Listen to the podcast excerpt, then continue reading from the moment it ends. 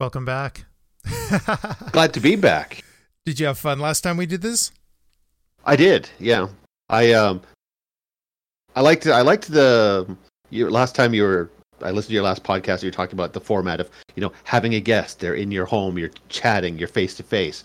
And uh I mean my experience the first time was was great, right? We are at your place, we're you know sitting four feet apart.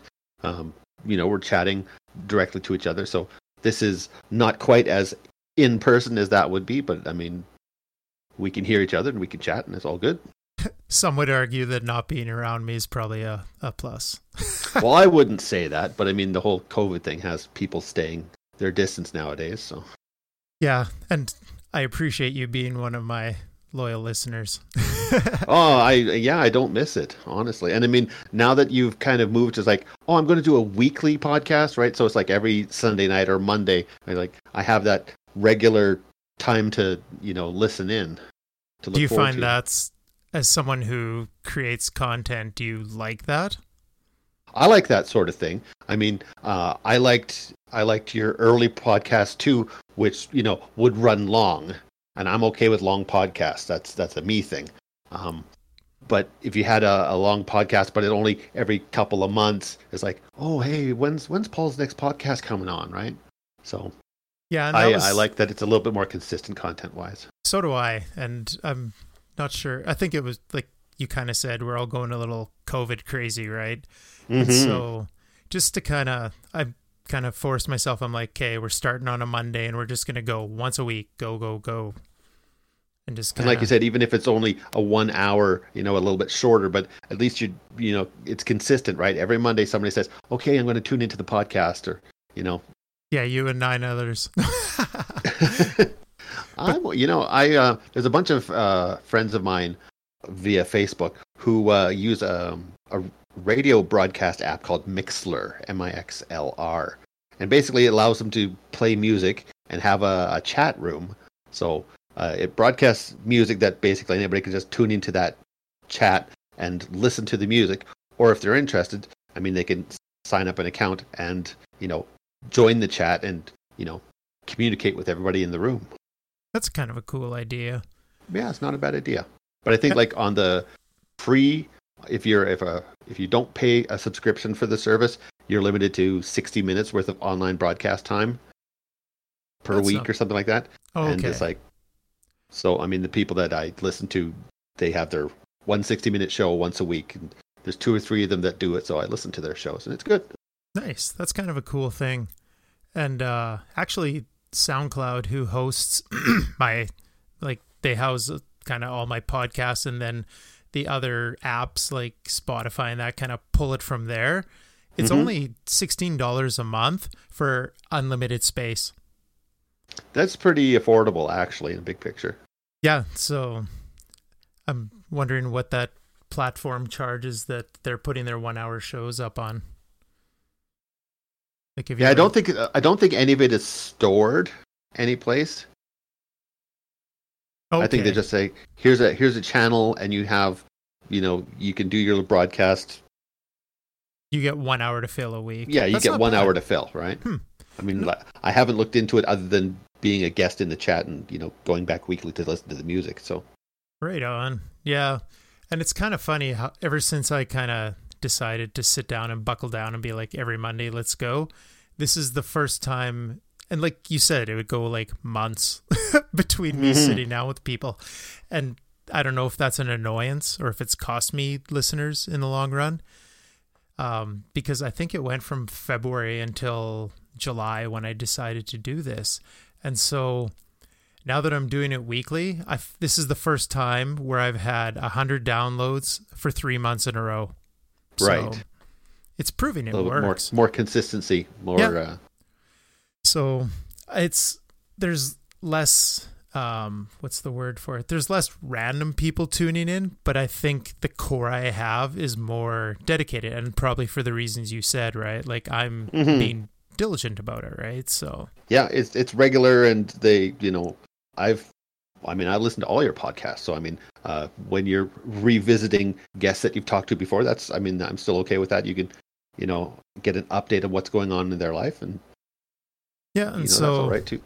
And at least with the relaunch, um, like two weeks ago, I had my friend who streams. At least it was nice because I know that you're a gamer, so you'll probably like you had Discord and they had Mhm. Discord, and it seems like um, I haven't had to tinker with Skype yet, and I'm sure that's probably on every Windows computer. I had Skype years ago for kind of voice over IP phone calls, and I ended up not using it very much. So I got rid of it. yeah, But I mean, now that I'm, you know, connected with a, a number of guys who game and they they use Discord, like we play Rocket League. So I mean, we uh, play Rocket League. We're on Discord in the chat, so we can you know communicate that way uh, to team game. Yeah, how is Rocket League?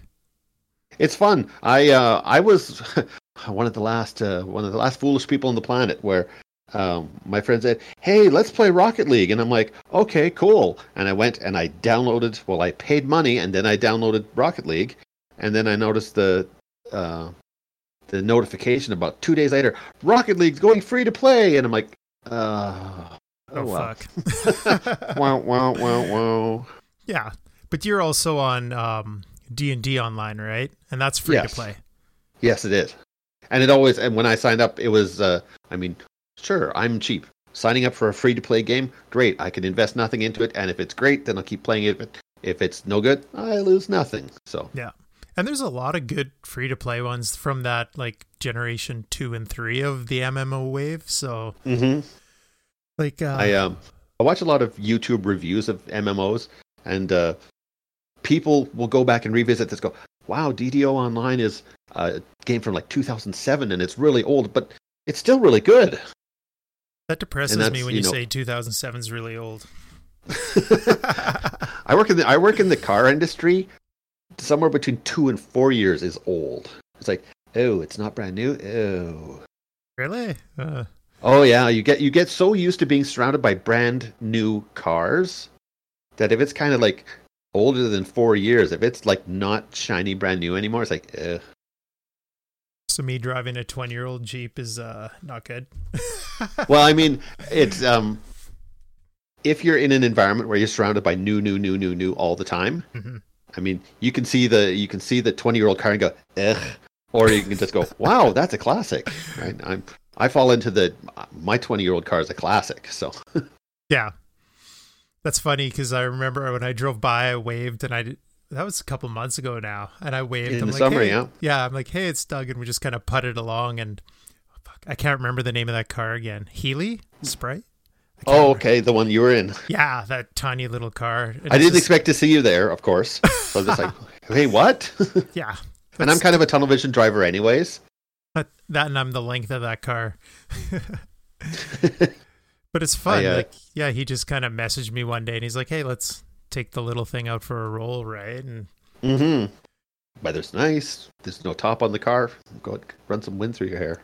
oh fuck the the the like it's grandfathered because there's no seatbelts, right? Oh yeah, yeah, just- yeah, yeah. So there's no seatbelts. The door latch is a weird, like it's not a door hand, right? Like it's just It's, it's not not modern. It's antique. Yeah, and it freaks you the fuck out when you get in because you have to kind of like sandwich yourself to get in. Mm-hmm. But you fit fine. Like I'm six two almost, and once you're in, you, there's lots of room. It's just getting in, right? But it's just Kind of step over the sill and kind of wedge your butt in and sink down Yeah. into the seat. pretty much. But it was so fun because it's just this little thing that you just rip around in, and like you said, you just top down go right. Mm-hmm. Yep, fun car, summer car. It's a toy. Yeah, it's super good. Oh, I like it's like my car. I mean, I don't have it. It's not a convertible, but I mean, still, it's my summertime only. Nice days, weekends. Yep, summer you know, cruising. Summer cruising car. Nice.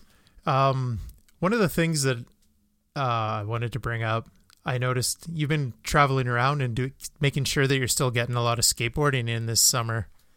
Uh, as much as I can, as much as I can. I mean, um, with COVID, I've uh, well, I'll back up a step. I'll back up a step for you. Uh, I am an essential employee, which means that I have to work all the time, Mhm. and um, because of that, and because of provincial restrictions and legislations and such, um, they're like, yeah, you can't leave the province because if you come back, you're going to have to quarantine. But as an essential employee, I can't quarantine because I have a job to do, right? So they're like, we're strongly encouraging you to not go places where you're going to have to quarantine yourself after you come back. I was like, hmm, yep, okay, we're good now. So I would normally do a lot of traveling out of province in the summer. This summer has been all uh, Saskatchewan, all local. I've been to Saskatoon three times, maybe four times this entire summer. So it's been a lot more closer to home this this uh, this year. How many but facilities yes, are there in the province for skateboarding? Yeah, lots. Um, I don't think I don't think I've counted them. I know that there's, for example, I mean Regina has three or four smallish parks. Um, Saskatoon has a couple of parks, but mainly the big park in Saskatoon is Lions Park by the riverbank. Um, uh, Warman has a park. Martensville has a park. Um, Indian Head has a park. Um, there's a lot of smaller towns. Uh, Weyburn has a park. Um, a lot of smaller towns have parks that you wouldn't expect them to have, but they but they do. And um, uh, Melfort has a park. Melfort has a fantastic park. Um, I was there two months ago. Um, they're they're a smaller town, and you say, okay, they're a smaller town. Their budget's not as big, but I mean, Melfort put in a beautiful, large, state of the art, professional uh, skate park with you know transition, uh, what they what they call a, like a combination. So it's it's not just stair sets and rails and uh, uh, banks and blocks that a lot of the street skaters skate, but they actually put in a, a bowl, basically a park with transition and curves and hips and and that sort of thing. So um, their Melfort's park is better than all of Regina's parks put together. Wow! So I uh, I'm impressed that a smaller town with a smaller budget managed to put together um, that level of a park, which is fantastic, um, versus what Regina has. So I'm I'm envious, and I've traveled out to Melfort a couple of times. Is it the nicest so, one in the province? I would say so. Yep, I would hmm. say so. Are there any? No, go ahead. No, go ahead. It's certainly the newest, and uh, even if you compare it to places like Martensville, and that one is probably a year old. It's not very old. It's a pretty new park and the one in Warman, which is only you know two or three years old, as far as I know, it's not very old either. Um, yeah, I mean all those parks are really nice, but uh, the Melfort Park has has all the key things that make me happy. So, do a lot of people travel to that one from outside? Then I take it. Um, I've I know that among the people that I go skateboarding with, that they travel there because because they live here in the city and they're like, uh, other places have better stuff than we do. So it's worth the three hour road trip to go uh, spend a day there and come back. Do people do overnight trips? Um, I don't know if other people have. I haven't. Um, two or three years ago, I went on a uh, on a on a road trip to Alberta, and it was basically um, drive to uh, drive to Medicine Hat, skate the Medicine Hat Park, drive to Lethbridge, skate the Lethbridge Park, stay overnight in Lethbridge.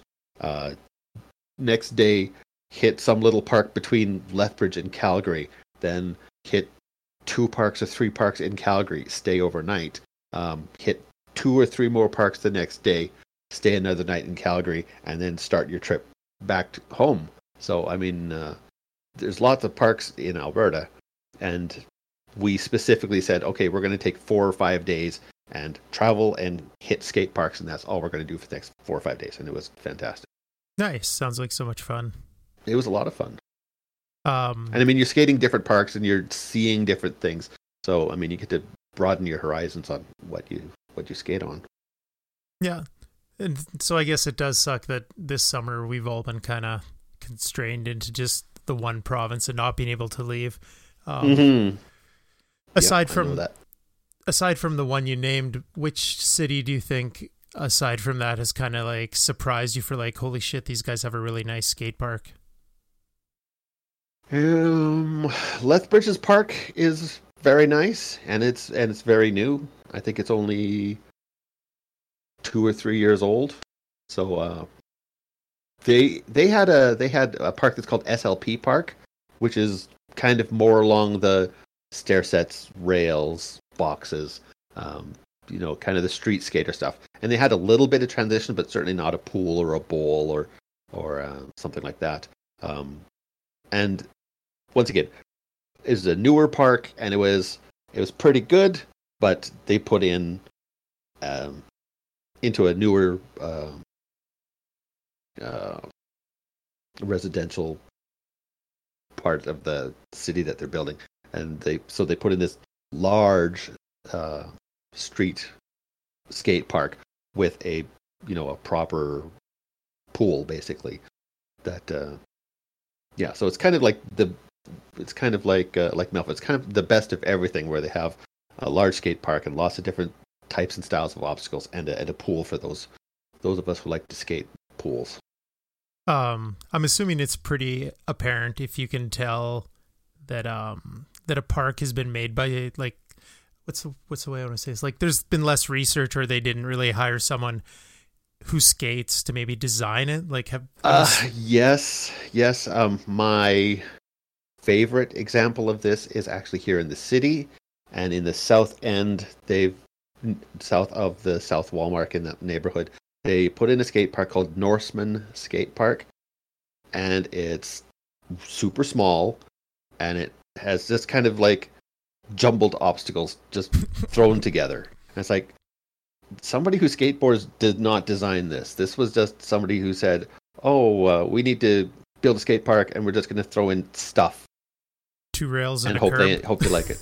yeah, it's a, uh, it's not good, and it's I was I was super excited about it when they had they had put on a billboard. You know, Regina's getting a new skate park, and I'm like, "Yay, we can use one!" And then I went and saw it. I'm like, "Oh." It's a parking lot. it's yeah, it's not it's not very good. There is there's one that's worse than that, and basically it's a I can't remember the name of the school, but it's in the the north north north end of Broad Street, and uh, it's in a school yard, and basically it's a concrete pad with one round bar and kind of a box with a little ramp that leads onto it, and like that's it, and it's really small. I'm like, wow, this qualifies as one of the worst skate parks I've ever seen in my life. So that would be exhibit A of probably not even talking to anyone who skates to get an idea of what a layout should be or just no research or anything. Yeah, I would I would say that little to no research. It's kind of like, well, kids skateboard and if you just give them a concrete pad, that'll be that'll be good enough. I was like, no, not really. Maybe now, the that, now that being said, I mean, I'm I'm somebody who likes to skate and have lots of room to skate, and I like skating transition and ramps and that sort of thing. Um,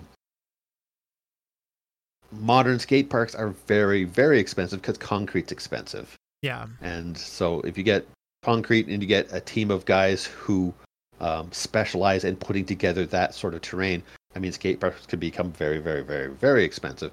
And uh, most city or town budgets aren't designed to handle that sort of expenses. So so that might explain why you're getting a set of stairs with a maybe a hand-me-down rail that used to be at another building. perhaps, perhaps, yeah. and I mean, like I said, I we all want more, right? Yeah. Whatever, whatever it is. I, mean, I got a nice car, but I want a nicer car. Right? so it's like I wanted a skate park, and they kind of gave me, eh, the skate park. It it works, but I'm not really happy with it. But we always want more. How big is the skateboarding crowd? Um, Regina has a fairly good sized crowd. No, I will will clarify for the for the sake of the audience that uh, I'm not a young man. I'm I'm 50, and I'm turning 51 in two weeks. Um, and so yes, I still ride a skateboard.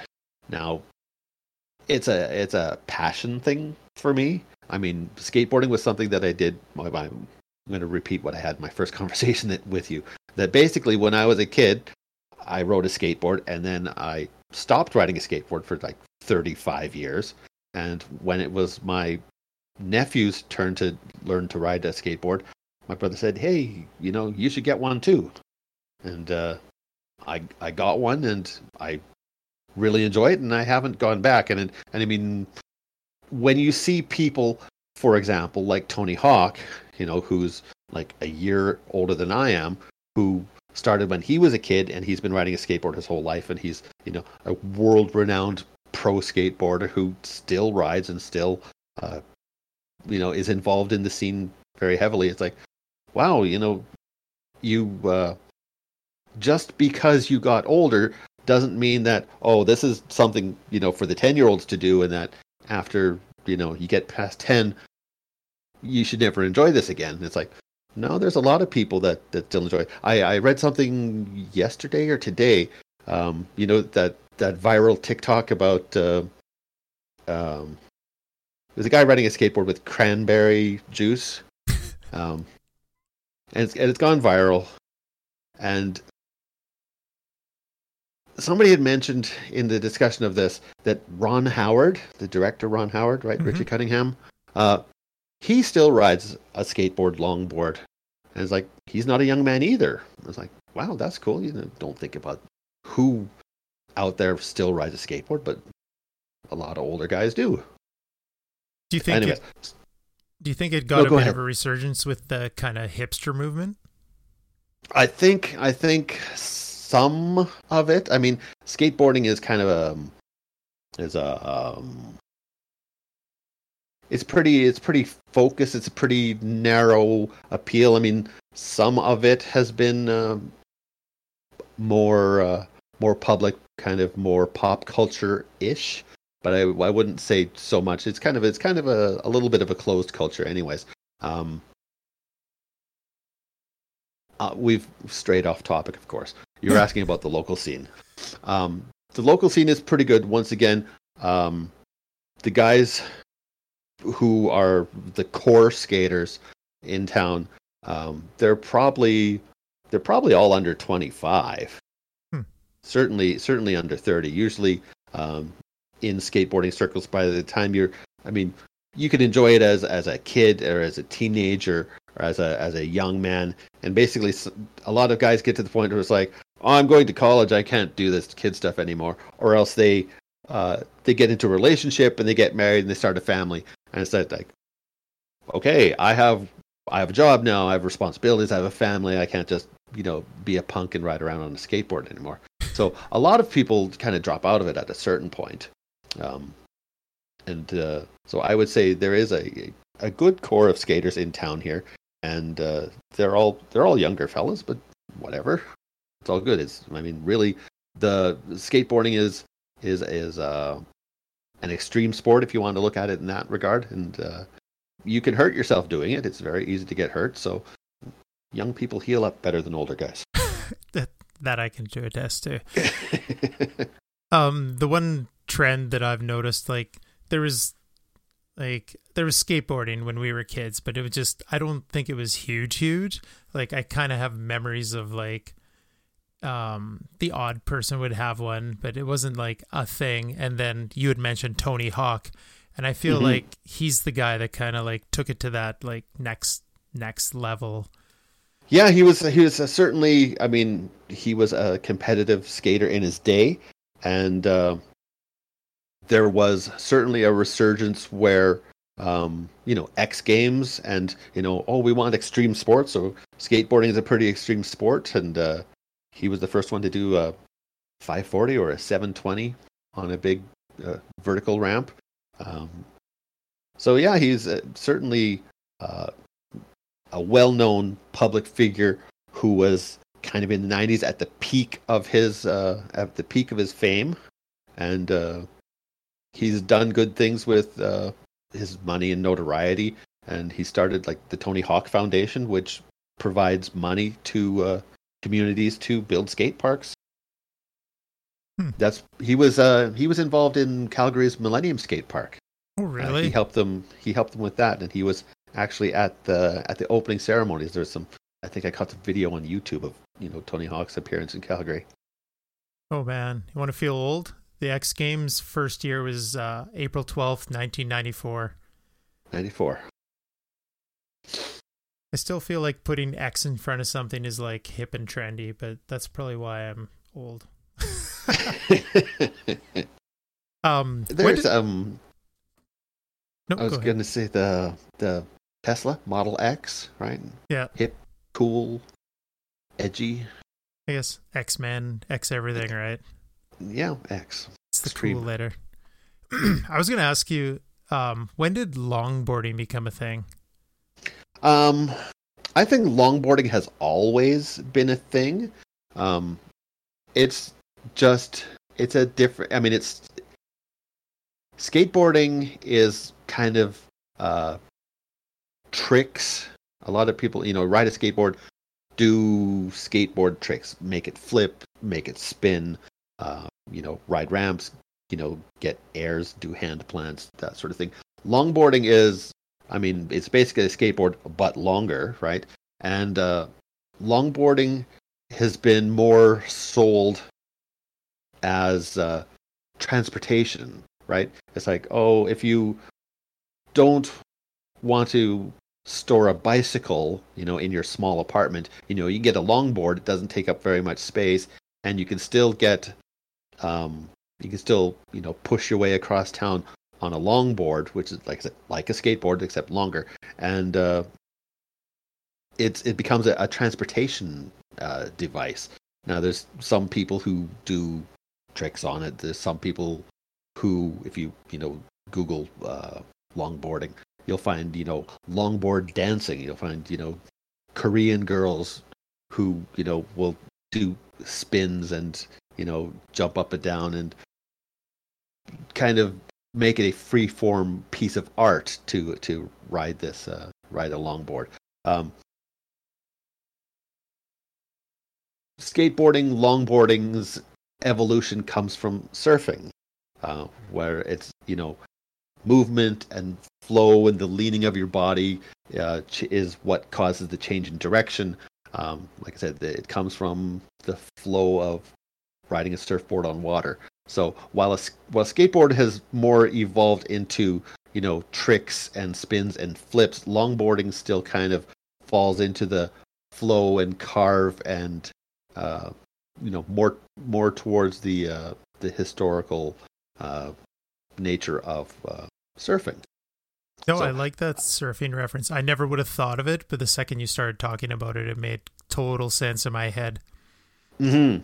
Yep, that's where it all started. Yeah, and it just like I had mentioned, I took up running this summer and taught myself Mhm. that, and so I, I get passed by longboards every once in a while on the bike path, right? And so Yeah. like I know it's not one of the more like to me it feels more modern. I get it's probably been around for 15 years, but to me that feels like a blank where skateboarding, the trick version you brought up, has been around my entire lifetime, right? Like Mm-hmm. with the half pipes, the rails, and like you said, it's more of a trick um, oriented, and the boards are way smaller. Mm-hmm. One of the other one of the other aspects of longboarding is downhill longboarding, right? So a lot of guys will start at the top of a mountain and uh, basically dive bomb, you know, a piece of empty highway um, on a Hmm. speed run to to carve and swerve their way uh, to the bottom. Uh, that's a pretty extreme sport because those guys get going over 100 kilometers per hour. So longboards being once again larger, longer, more stable, um, less inclined for flipping and doing tricks. Um, that's their tool of choice for uh, for downhill hill bombing. Yeah, that sounds almost more like a uh, snowboarding appeal to it. I, I yeah, I would say it's it's similar. I would say it's similar.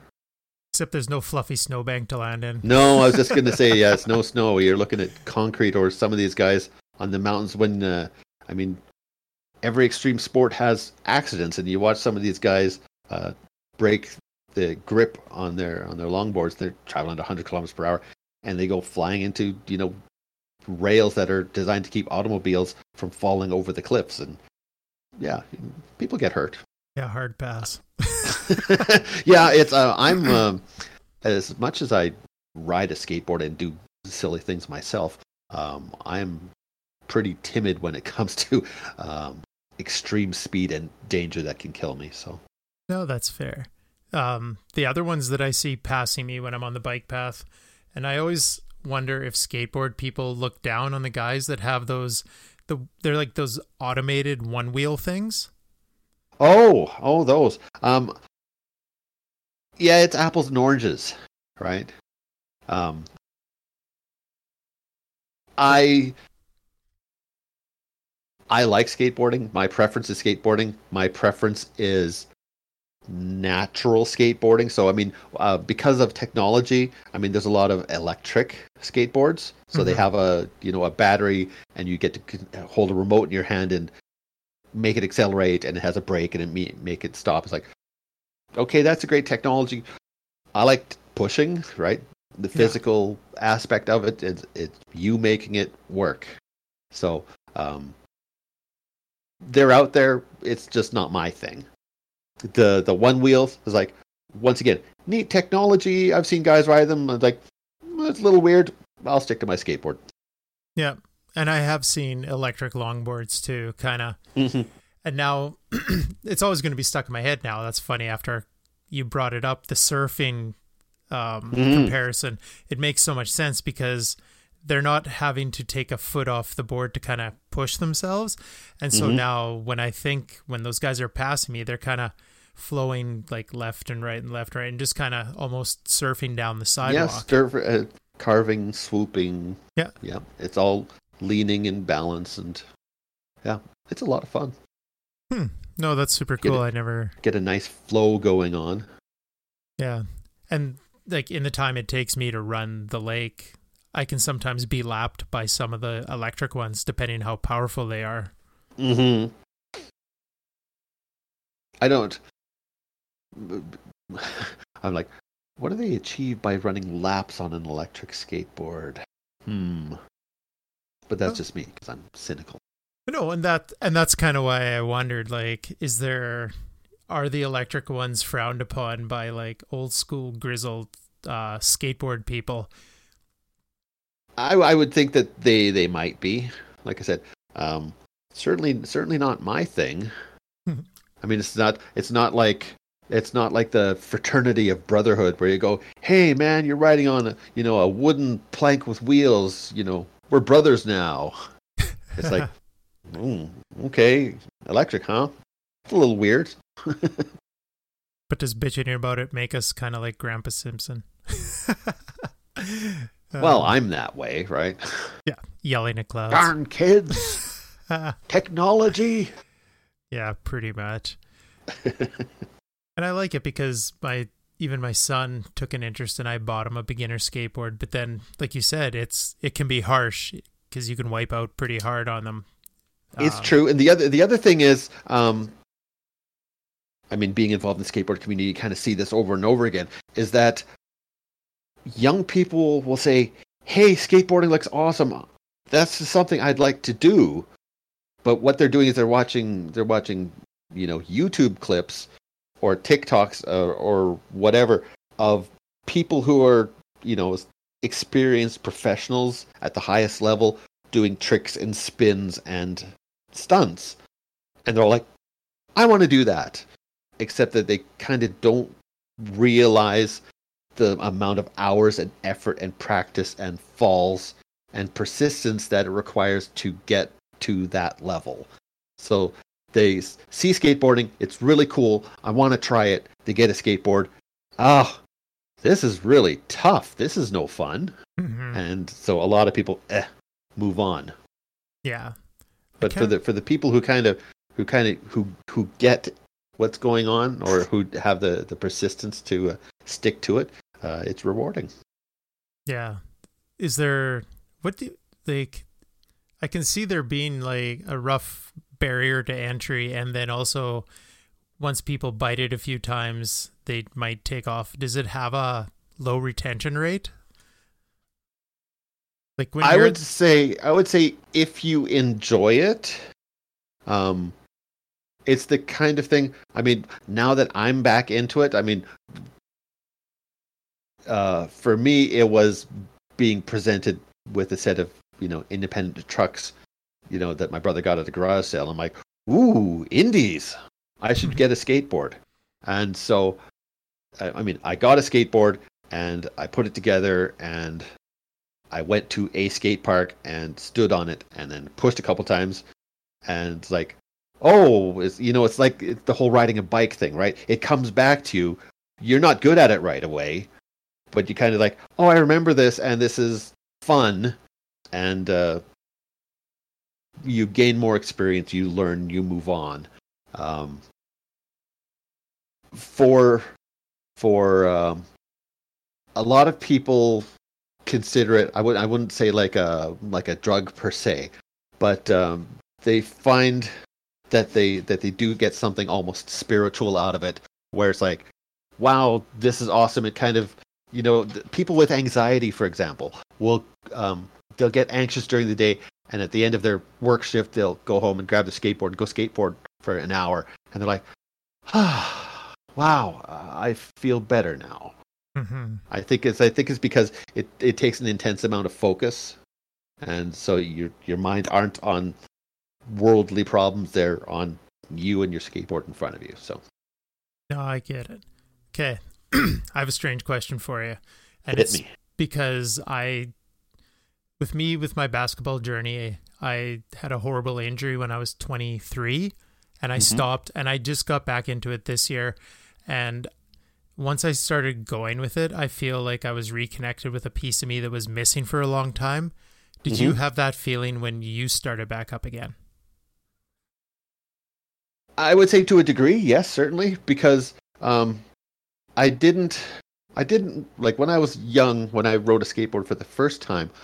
Um, I rode it and it was a toy and it was fun. I mean, at that time, I didn't have a community of skateboarders and uh, to I didn't have other people in my circle of friends who rode a skateboard. I was kind of a, a loner in that regard. But um, the experience of riding a skateboard was is is fun and rewarding in itself. So um, getting back onto it, um, like I said about the whole riding a bike thing, it's uh, it's something that you're like, oh, I remember this, right? And uh, yeah, it comes back to you, and it's kind of a, a reconnection with uh, with that experience that you had when you were younger. So I would I would agree with that statement. Okay, no, I was kind of curious because yeah, like when you had mentioned earlier that there was a decent gap in there, it's funny that at least for me, but I think I was like with basketball, I was invested like completely as a whole that was what I liked doing every day of my life until oh, okay, I got right, right. viciously hurt. So I guess I didn't know how deep you were into it in your youth before your break. I wasn't I wasn't that deeply invested into I um I liked skateboarding. Skateboarding was kind of a kind of a big thing, but once again, the people who skateboarded, like I was like ten or something like that, mm-hmm. and so the people who skateboarded were teenagers. They were five, six, seven years older than I am. So it's not like these were guys I would hang out with, right? Yeah. And I mean, they all had professional equipment and they built their own ramps and stuff like this, right? I'm a, I was a ten year old kid with a with a hardware store plastic, you know, crummy skateboard. So um, it wasn't quite the same, but I mean, once again, I was a kid, and you don't always, you know, give your kid the very most expensive equipment and you know the best of the best kind of thing. So I'm not going to blame my parents for giving me crappy equipment, but I mean, I wrote it and it was fun, and uh, I was glad to get back onto it when I did. No, that's good. um, have you kept touch with many of the old uh, Derby people? Um, I have uh, all the Derby people are on my Facebook friends list. Okay. So I I see uh, I see updates of that sort of stuff all the time. Um, I, I even see the odd post from Keely. Yep. she was she was in the she was in the first league that I joined. So, um, yeah, it's I mean, it's not like we chat or go for coffee or you know we're actively uh, friends, but I mean we're Facebook friends and we kind of you know peek in on the details of each other's lives and yeah, I am um, yeah. being a, a, a referee, a skating official for I mean I think it was seven or eight years. Um, yeah, you get to meet an awful lot of people across Western Canada. So um, I'm in referee groups. I'm still a member of uh, roller derby league fan pages. Um, I certainly know the skaters, the coaches, the people involved. Um, you get to know a lot of people. Mm-hmm.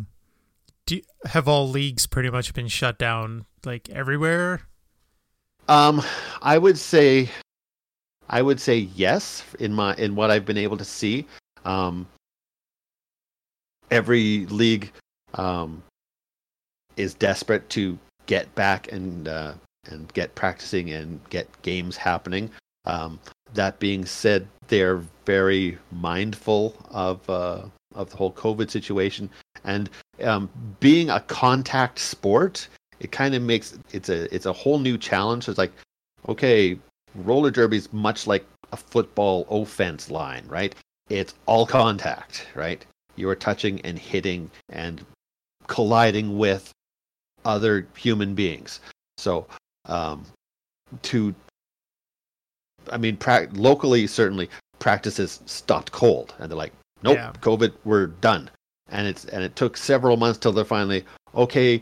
We're now at the point where we're going to open practices, but it's like very, very, very toned down size wise, certainly. Um, social distancing wise, and I don't think they have any contact just because of uh, the whole COVID thing, right? Because um, that's how it, it, spreads. It spreads by being near or being contact. So, um, as best that I know, I haven't. I certainly haven't stuck my head in the door and tried yeah. to have a sneak peek at what goes on at a practice lately. But uh, from from what I understand, that uh, it is a, a socially distanced experience um, with no contact. Yeah, and the majority of people are working class people, so we're not all afforded the ability to go into like the bubble as they call it for NBA, NFL, where you just Oh yeah, it's um I mean uh, professional teams where that's their career, that's the only thing they do. And they uh, I I heard something it was a, it was about uh, it was a radio interview about hockey and the guy said, you know, from the time kids are, you know, first get onto skates they join a hockey league or a team and they're with those same 35 individuals their entire life right till mm-hmm. they get mm-hmm. up to the pros and um,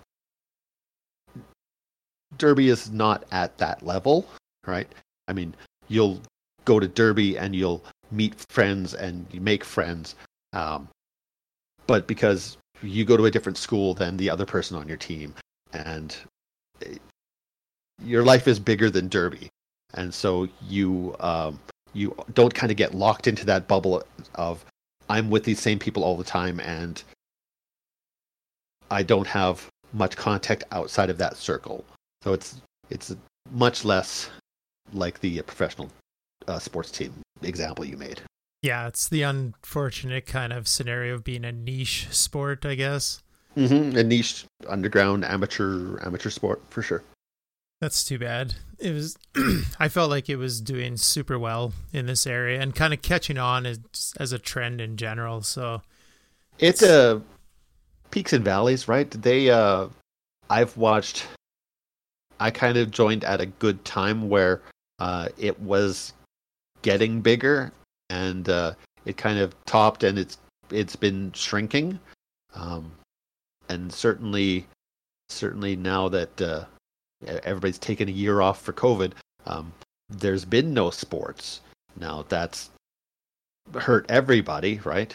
Because you know how do you operate a league and you need funds from generating revenue from ticket sales if you have no sport event, right? Yeah. So, um, in one regard, I mean, it's been really tough. In the other, by the time COVID kind of gets settled and behind us, people are going to be hungry for entertainment, and uh, maybe I mean maybe flat track roller derby will uh, have a resurgence even bigger. So that's true. I did hear a really good I can't remember what where it was, but I heard a really good comparison because I guess the Spanish flu was in the early 1900s and that they're always comparing COVID to that as like the one big or at least that was the last big worldwide kind of pandemic. Mm-hmm. And um, kind of the one thing that was thrown out there to give us all hope um, was they said what followed that was the Roaring Twenties. Okay. And, and so okay. that that's kind of our silver lining for yes, yes. finally when this um, comes out. I um, I read a novel uh, a few months back, and it was about the the London plague of 1866. Mhm. And uh, I mean, that was practically bubonic plague level of you know death and human destruction. Um, you know, they were having four thousand deaths a day, kind of thing. It's like, wow. And um, I mean, much more virulent, much more uh, spreading and toxic, and uh, apparently, you know, it has it would infect people's. I mean, they would develop uh, skin lesions, and uh, it would drive people crazy. So, um, yeah, very, very, very bad. So, kind of reading uh, reading that novel, um, it was it was kind of like the worst case scenario. And so when you when you look at you know how um, how we are reacting um, in modern times versus how they reacted in their era, uh, there were there were some really interesting comparisons.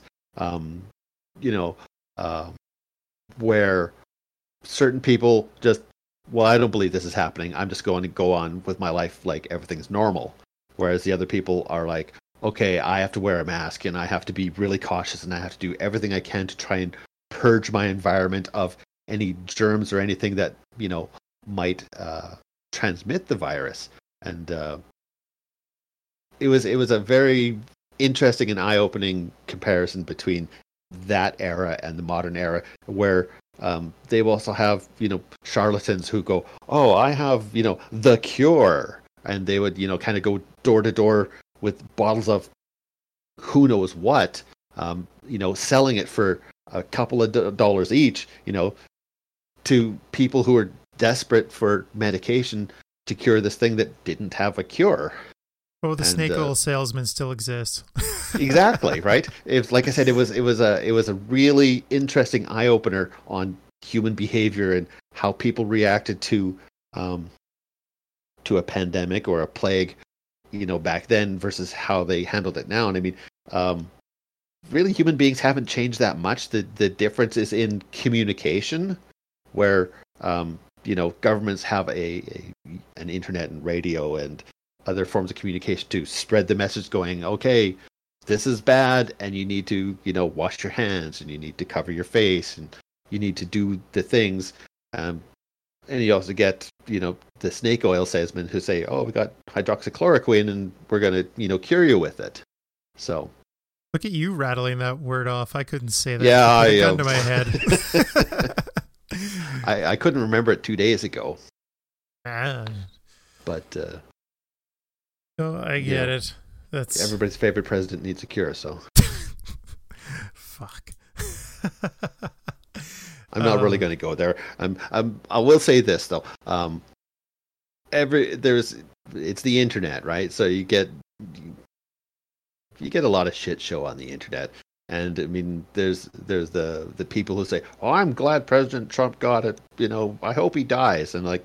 Okay, that's not very positive or productive. I mean, there's a lot of people that don't like him and like don't like his policies, and you know, it's like you just don't want to wish death on people. You know, that's not cool. So, I mean, my take on it is just it's karma, right? He, kind of pretended it was no big deal, and all of a sudden it's kind of a big deal. So, I, I just think that's karma. Yeah, and honestly, I don't mind the uh, the anti-mask Facebook groups because um, whenever I'm feeling down about myself, I just go and read the ridiculous shit those people post on Facebook every day, and I There's fucking uh, I walk no, out feeling like Einstein. yeah, I've uh, I haven't blocked certain people on my Facebook who adhere to those uh, adhere to those beliefs. Just just be just just because um like maybe reading a little bit of crazy uh, is is okay to keep balance in the world so It like go like I ahead be crazy Yeah, i'm not going to stop you it makes me feel smart when I go and read some of this shit, right? And it's just, it's yeah. Listen to your doctor. They're probably right. yeah, I, I I liked there was a kind of the meme going around. It's like, uh, it's like, um, the doctor says you should do you know X, Y, and Z, and the guy on the internet who's not a high school graduate, you know, he says this is the cure. I'm going to believe that guy. It's like, That's- yeah, probably, maybe try to listen to the doctors. Yeah, That's, that's what they do gonna for a living, right? But whatever. I wear a mask. yeah, I I, try do and too. I try Um, and you know steer clear of crowds and try and be more or less healthy. So Yeah, aside from jogging, I and grocery shopping, that's the extent of my life now. Um, we even pulled our kid from school, and uh, I get up and teach him or help him learn through his online program for like Mm-hmm. two and a half hours every morning. Then I go off to my office. And yeah, how do you um how do you feel about that? I mean, I don't have kids, so I don't. I'm certainly not don't have any experience in the whole. Wow, I guess there's no school, and we're going to be doing distance learning. Um, do you think that it's doing okay? The I th- programs are all right? I think the school system needed massive reform like 50 years ago. Um, I can't remember. It was some, like, I had heard at one point that the school system that we're still under today was developed like over a hundred years ago to create factory workers. And that's why it's like, do a little of this, ring a bell, get a break, go back to it. And it's just every child's brain does not operate on that same thing. Like, if you diagnosed me now when I was a child, I would have 100% been ADHD and it just it didn't work for me and I barely made it out of high school alive. And so to have this option for my son whose brain operates very similarly to mine, um I love it. He because and he also knows that if we sit down, we do it and we like just buckle down. Our day is like we've crammed a 9 to 3 um traditional school day into two and a half hours. And Nice. you stay more you don't get fatigued right? Like you you're focused you have your breakfast and you just you you plow through your work and you learn what you need to. And i like the delivery system of the common thing. They'll be because there's youtube videos for every fucking thing now right? Mm-hmm. and so and sometimes it's more entertaining than what no offense a, a teacher who probably hates half of these little shits right We, and- we've and we've so- all had that experience. So. yeah, and so like for the science the other day, it's he's taking light refraction, reflection, refraction, and lenses, Refraction, yeah. and it's cool. So like I get to listen to grade eight science um, over again. But his one recommendation, he had to watch a Bill Nye video. Like you- Okay. you, can't tell Bill me Nye that that Guy. Right. And it's you can't tell me that's not more engaging for a kid to watch a Bill Nye YouTube video for 10 minutes with someone who's paid to make special effects and jazz it up a little and kind of keep the kid's attention as opposed to Mm-hmm. The budget is bigger, right? well, yeah, and as opposed to like some science teacher who's in his like he's 5 years from retirement and he's mailing it in, right? Like yeah. not to say all teachers are like that, but like the school system doesn't fit every kid. And I have found something that seems to fit my kid if I make the sacrifice. So I'm not taking any vacation and like till the end of his schooling. And so now all my paid time off goes into when I have him, I wake up at six, I caffeinate, I make breakfast for us, I get him up at seven, and seven to nine thirty, we pump out his school day, and then I go to work. And, okay, cool.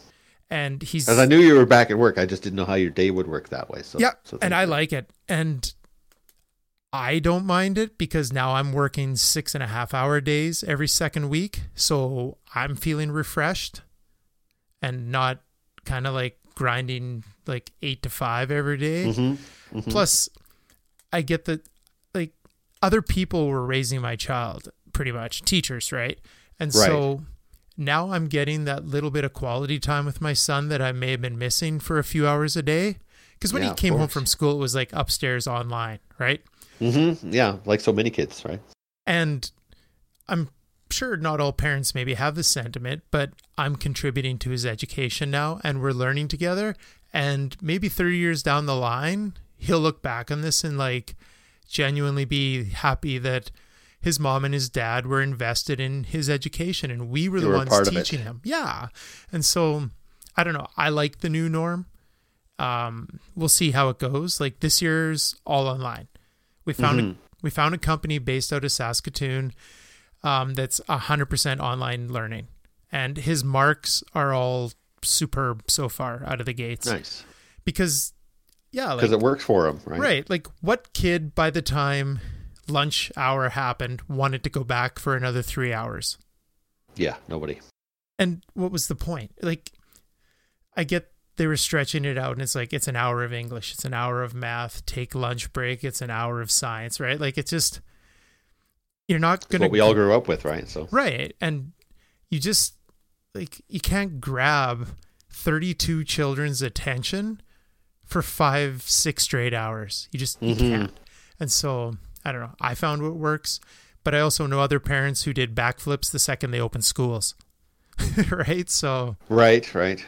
so They want. I mean, uh, like so many people, they kind of wanted normal. Yep. You know, make it the way it was before. Mhm. So, I mean, And I, I kind I kind of understand this this sentiment. Although, like I said, I'm I lean more to the cautious side. Of like, really, do they have to have 30 people in a classroom together?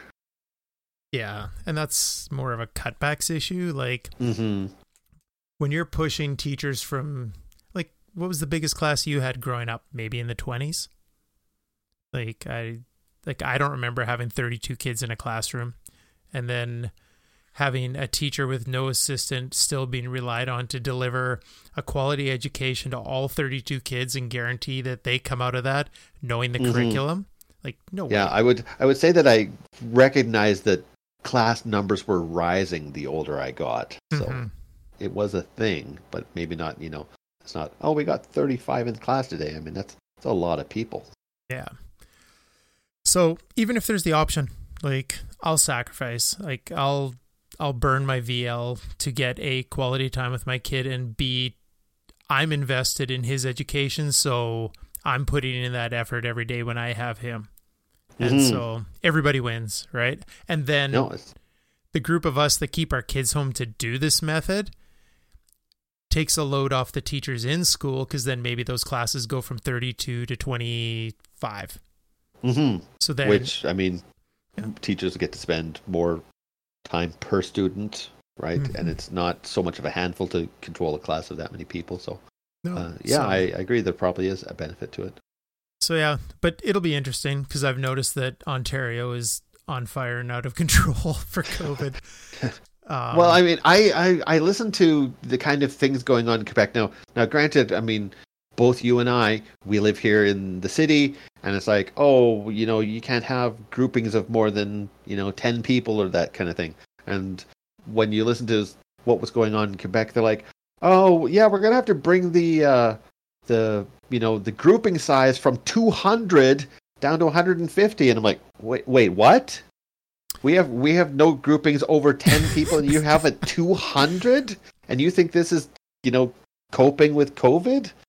yeah like, my you're doing it wrong. my opinion of Quebec flip flops more than like a politician's opinions flip flops, right? Like it's just some days I'm like, they actually, I, I like that about Quebec. And then for like a month later, I'll be like, they're nothing but a bunch- bunch of racist pricks. And then it's like, no, wait, they're doing a really good, good program with this. And then it's like, what the fuck are you people? Like it's just, there's never like this down. yeah, it's not middle- consistent. I mean, they do they do some things right, and yeah, other things that's like, wait, no, you you can't do that. like they've either got their foot on the gas or they're hitting the brake. I don't get it. Like there's no like nice easy keel view of Quebec ever from me, right? Where it's like, oh, they're actually not causing shit this month, right? Like it's just the weirdest paradigm in yeah, this I've, entire I mean, I've grew up here in the West, and there's just a natural distrust of things that go on out there. So this province flat out hates them. it's like um what are those called where all the provinces have to pay the ones not doing as well? Um oh yeah, the uh, fuck. yeah, I know what you're talking about. Equalization payments. Like yeah, those come up every four years, and every four years the West bitches about everyone funneling money into Quebec, right? into and it's Quebec. like, yeah. and So yeah, it's I get it. They It's- want to separate, but they want to keep getting those payments. It's like I, I don't know if anybody's told you guys it doesn't work that way. Yeah. I was in university for the one referendum vote, and I can't remember if there's been one since, but it's like, but they want to leave the country. They want to take everything awesome about it, but they don't want to take any of the debt or the any negativity. Yeah, yeah. right? I've, so it's um, like, I've I've had that discussion as well. I stay out of like- it. Yeah. No, I'm I uh I have my have my own personal political beliefs and uh I'm I'm not going to get on the internet and start barking at people if, I disagree with them. It's it's not my style and it's not productive. So Uh, it's what is the saying? Never argue with an idiot. He'll uh, bring you down to he'll his beat you level. with his experience. yeah. Yeah. uh, on that note, we're at an hour, and that's kind of where I try to keep things at for the new I completely understand. thing. I was kind of like, how long has this been going on? It's been a pretty good chat. No, it's good. We're at an hour. Um, to each its own. Um, I like this. I did an hour with my other friend, um, and I like it. When I ramble, I ramble till I feel like all the air's been let out of the tire, and I just hit stop till the next Monday, and whether I have shit to talk about or not. It's all good. It's been a, a treat to be a guest of yours again. No, and I, I wanted to catch up, so it's there's Yeah, it's been a while. a circle of friends that I've been cut off from. So after I saw you was whoever passed who on the road there, I'm like, I need to get in touch with Doug. So Oh yeah, you passed me because I was in the right hand lane. and You kind of came up from behind me over my left shoulder. So Yeah. no warning. awesome. Um, keep in touch, and uh, I'm sure I'll see you around now that I got you trapped on Discord as a friend. that too, and uh, like I said, I'm I'm one of your dedicated listeners. So I mean, every time you post a podcast, I'm listening to it. That should almost be an automatic pass into heaven. Anyways, thanks, buddy. I'll uh, chat with you later. Yeah, thanks, Paul. We'll do it again sometime. You bet. Bye bye. Bye.